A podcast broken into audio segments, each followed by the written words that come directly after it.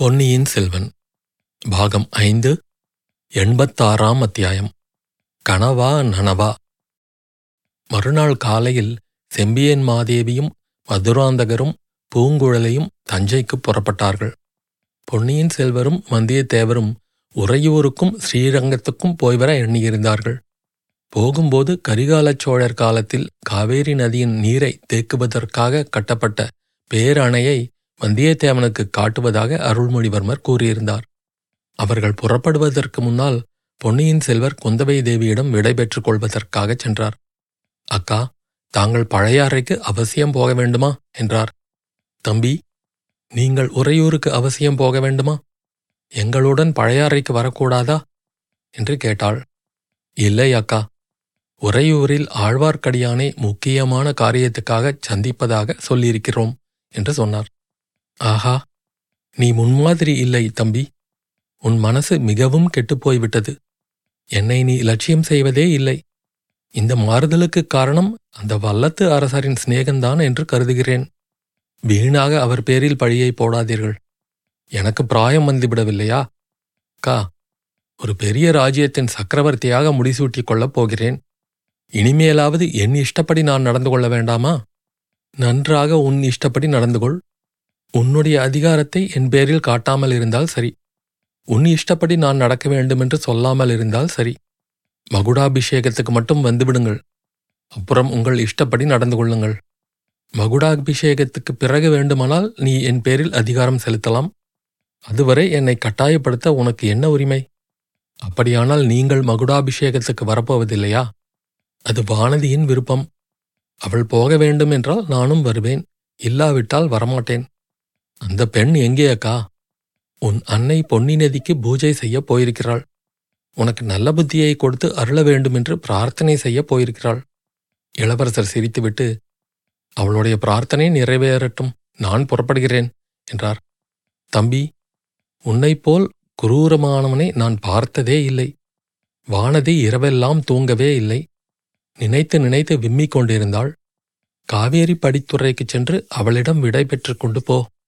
என்றாள் குந்தவை. அவள் தூங்காதது மட்டும் என்ன என் தூக்கத்தையும் அவள்தான் பறித்து கொண்டு விட்டாள் போலிருக்கிறது. ஒருவர் மனத்தை ஒருவர் அறிந்து நடந்து கொள்ளத் தெரியாவிட்டால் விம்மி அழுது கொண்டிருக்க வேண்டியதுதான். இப்படிப்பட்ட பெண்ணை கட்டிக்கொண்டு வாழ்நாளெல்லாம் நான் கஷ்டப்பட வேண்டும் என்கிறீர்களா? என்று பொன்னியின் செல்வர் சொல்லிவிட்டு அந்த அரண்மனையின் பின்புறம் விரைந்து சென்றார். தோட்டத்தை தாண்டியதும் பொன்னி நதியின் படித்துறையில் வானதி அமர்ந்திருப்பதையும் பக்கத்தில் இருந்த தட்டிலிருந்து மலர்களை எடுத்து பொன்னி நதியின் வெள்ளத்தில் ஒவ்வொன்றாக போட்டுக்கொண்டிருப்பதையும் பார்த்தார்.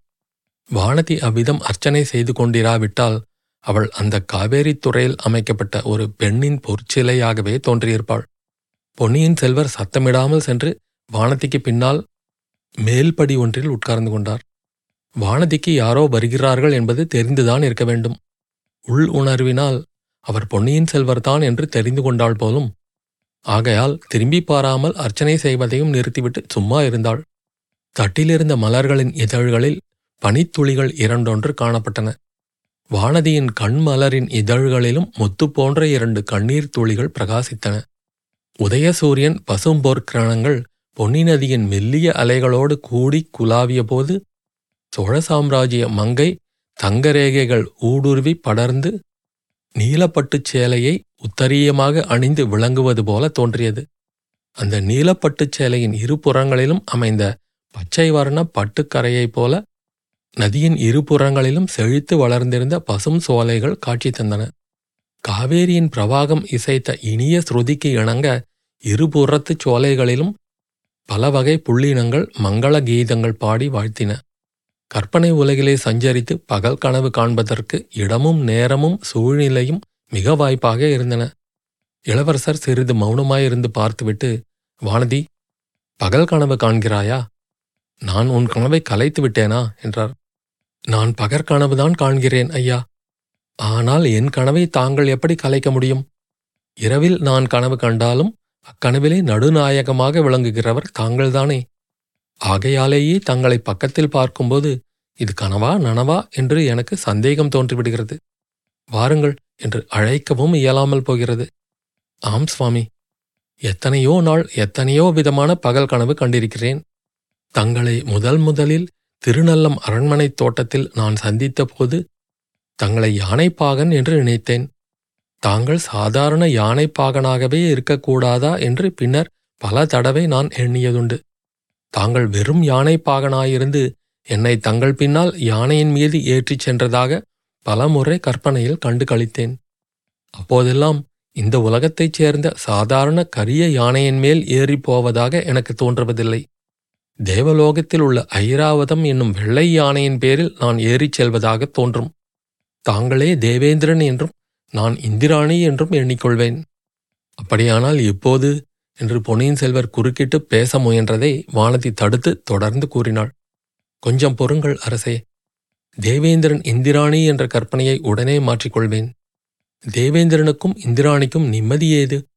அவர்கள் இருவரும் தனியாக ஐராவதத்தில் ஏறி ஆனந்த பிரயாணம் செய்வதற்கு அவகாசம் ஏது? தேவர்களும் தேவிகளும் புடைசூழவல்லவா எப்பொழுதும் கொலுவிருக்க வேண்டும்? ஆகையால் அந்த எண்ணத்தை உடனே மாற்றிக்கொள்வேன். அரச குலத்தில் பிறந்தவளாயில்லாமல் கடற்கரையில் வாழும் படகுக்காரர் குடும்பத்தில் நான் பிறந்திருக்க கூடாதா என்று எண்ணிக்கொள்வேன். தெரிகிறது வானதி எனக்கு தெரிகிறது. பூங்குழலியை பார்த்து நீ பொறாமைப்படுகிறாய். ஆம் அது உண்மைதான். இந்த உலகத்திலேயே பூங்குழலி தேவியை பார்த்துத்தான் நான் பொறாமைப்படுகிறேன். அவருடைய மனோரதம் நிறைவேறிவிட்டது. அவரும் அவருடைய காதலரும் கோடிக்கரைக்குப் போய் அலைக்கடலில் படகு செலுத்தியும் குழகர் கோவிலில் சேவை செய்தும் ஆனந்த வாழ்க்கை நடத்தப் போகிறார்கள். அவர் ஏன் என்னை பார்த்து சிரிக்க மாட்டார்? சிரிக்கத்தான் சிரிப்பார். ஐயா வேறு எந்த விதமாக வேணும் என்னை தண்டியுங்கள் பூங்கொழிலை தேவி என்னை பார்த்து சிரிக்கும்படி மட்டும் செய்யாதீர்கள். முதல் நாள் இரவு நடந்ததை பொன்னியின் செல்வர் நினைவு கூர்ந்து கூறினார்.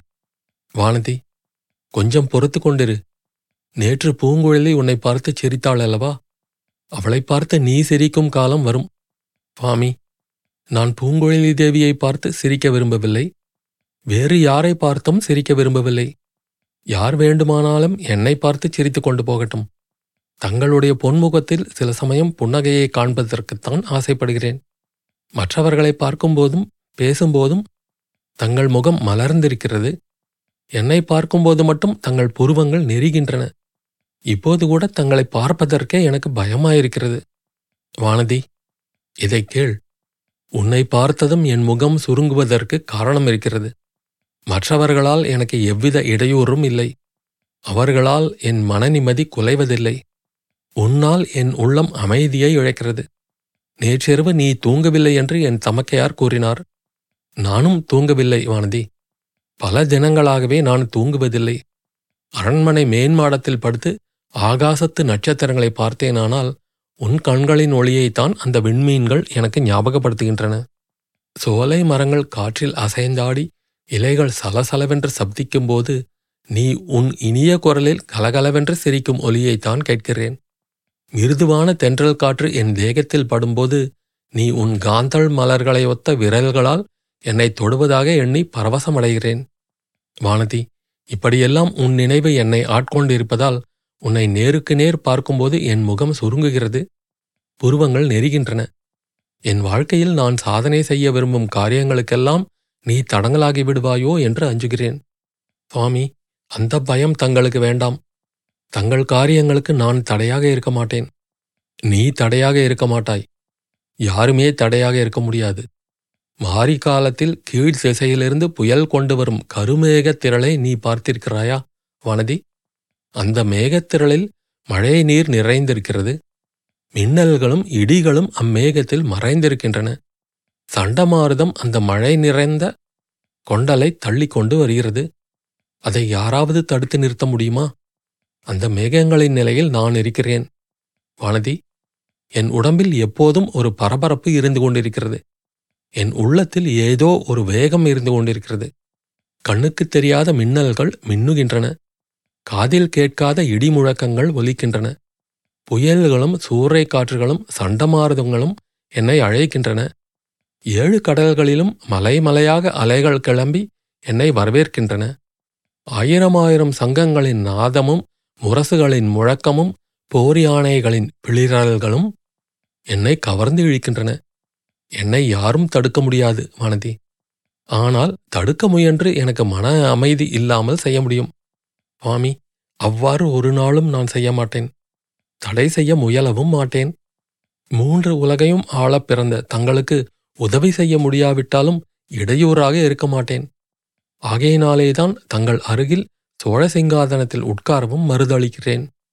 வானதி சோழர் குல சிங்காதனம் மகிமையில் பெரியதானாலும் அளவிலே சிறியது. அதில் ஒருவர்தான் அமர முடியும். சக்கரவர்த்திக்கு பக்கத்தில் வேறொரு சிங்காதனம் அமைத்து அதில்தான் சக்கரவர்த்தினி அமர வேண்டும். சுவாமி எனக்கு தாங்கள் அமரும் சிங்காதனத்திலும் இடம் வேண்டாம். தங்கள் அருகில் தனிச் சிங்காதனத்திலும் இடம் வேண்டாம். தங்களுடைய பட்ட மகிழ்ச்சியாக சிங்காதனத்தில் அமர்ந்திருக்க புண்ணியம் செய்தவளுக்கு அந்த பாக்கியம் கிடைக்கட்டும். தங்களுடைய நெஞ்சமாகிய சிங்காதனத்திலே எனக்கு சிறிது இடம் கொடுத்தீர்களானால் அதுவே ஏழு ஜென்மங்களில் நான் செய்த தவத்தின் பயன் என்று கருதி பூரிப்பு அடைவேன். வானதி என்னால் சுலபமாக கொடுக்க முடிந்ததை நீ கேட்டாய். என்னுடைய நெஞ்சமாகிய சிங்காதனத்தில் நீ ஏற்கனவே இடம் தயார் செய்து கொண்டு விட்டாய். அதை நான் உனக்கு தருவதில் எவ்வித தடையும் இல்லை. இந்த பெரிய சோழ சாம்ராஜ்யத்தின் சக்கரவர்த்தினியாக உண்மையிலேயே நீ விரும்பவில்லையா? வானதி கண்டோர் கண்கள் கூசும்படி ஜொலிக்கும் நவரத்தினங்கள் பதித்த பொற்கிரீடத்தை உன் சிரசில் சூட்டிக்கொள்ள வேண்டும் என்ற ஆசை உனக்கு இல்லையா? அந்த ஆசை எனக்கு சிறிதும் இல்லை. சோழர் குலத்து புராதன மணிமகுடங்களை நான் பார்த்திருக்கிறேன். கையில் எடுத்து பார்த்திருக்கிறேன். அவற்றில் ஒன்றை என் தலையில் வைத்துக்கொண்டால் அதன் கணம் என் தலையை அமுக்கி கழுத்தை நெறித்து மூச்சுவிட திணறும்படி செய்துவிடும் என்று அஞ்சுகிறேன். அவ்வளவு வலிமை என் உடலில் இல்லை. அவ்வளவு தைரியம் என் மனத்திலும் இல்லை. சுவாமி நவரத்தினங்கள் இழைத்த மணிமகுடத்தை சுமக்க வலிமையும் தைரியமும் உள்ளவர்கள் அதை சுமக்கட்டும். தாங்கள் கடல் கடந்த நாடுகளுக்கு பிரயாணம் புறப்படுவதற்கு முன்னால் எனக்கு வேறொரு பரிசு கொடுத்துவிட்டு போங்கள். அரண்மனை நந்தவனத்திலிருந்து அழகான மலர்களை பறித்து தொடுத்து மாலை கட்டித் தருகிறேன். என்னால் எளிதில் சுமக்கக்கூடிய அந்த மாலையை என் கழுத்தில் சூட்டி என்னை தங்கள் அடிமையாக்கி கொண்டு விட்டு புறப்படுங்கள். சீன வர்த்தகர்களிடமிருந்து நவரத்தின மாலையை உனக்கு பட்டாபிஷேக பரிசாக கொண்டு வந்தேன். தங்கள் பட்டாபிஷேகத்துக்கு எனக்கு பரிசு எதற்கு? சரி வேண்டாம். இதை வேறு யாருக்காவது கொடுத்து விடுகிறேன். வானதி நீயும் நானும் ஒரு ஒப்பந்தம் செய்து கொள்வோம். நான் புறப்படுவதற்கு முன்னர் உன் விருப்பத்தின்படி உனக்கு ஒரு மாலை சூட்டிவிட்டு போகிறேன். நான் சூட்டும் அந்த மணமாலைக்கு பதிலாக நான் ஒவ்வொரு தடவை அயல் நாடுகளிலிருந்து திரும்பி வரும்போதும் நீ ஒவ்வொரு பூமாலையுடன் காத்திருக்க வேண்டும். கடல் கடந்த தூர தூர தேசங்களுக்கெல்லாம் சென்று புலிக்கொடியை நாட்டிவிட்டு வெற்றி முழக்கத்துடன் நான் திரும்பி வரும்போதெல்லாம் நீ ஒரு வெற்றி மாலையுடன் எனக்காக காத்திருக்க வேண்டும் என்றார் இளவரசர். ஒரு மாலை என்ன?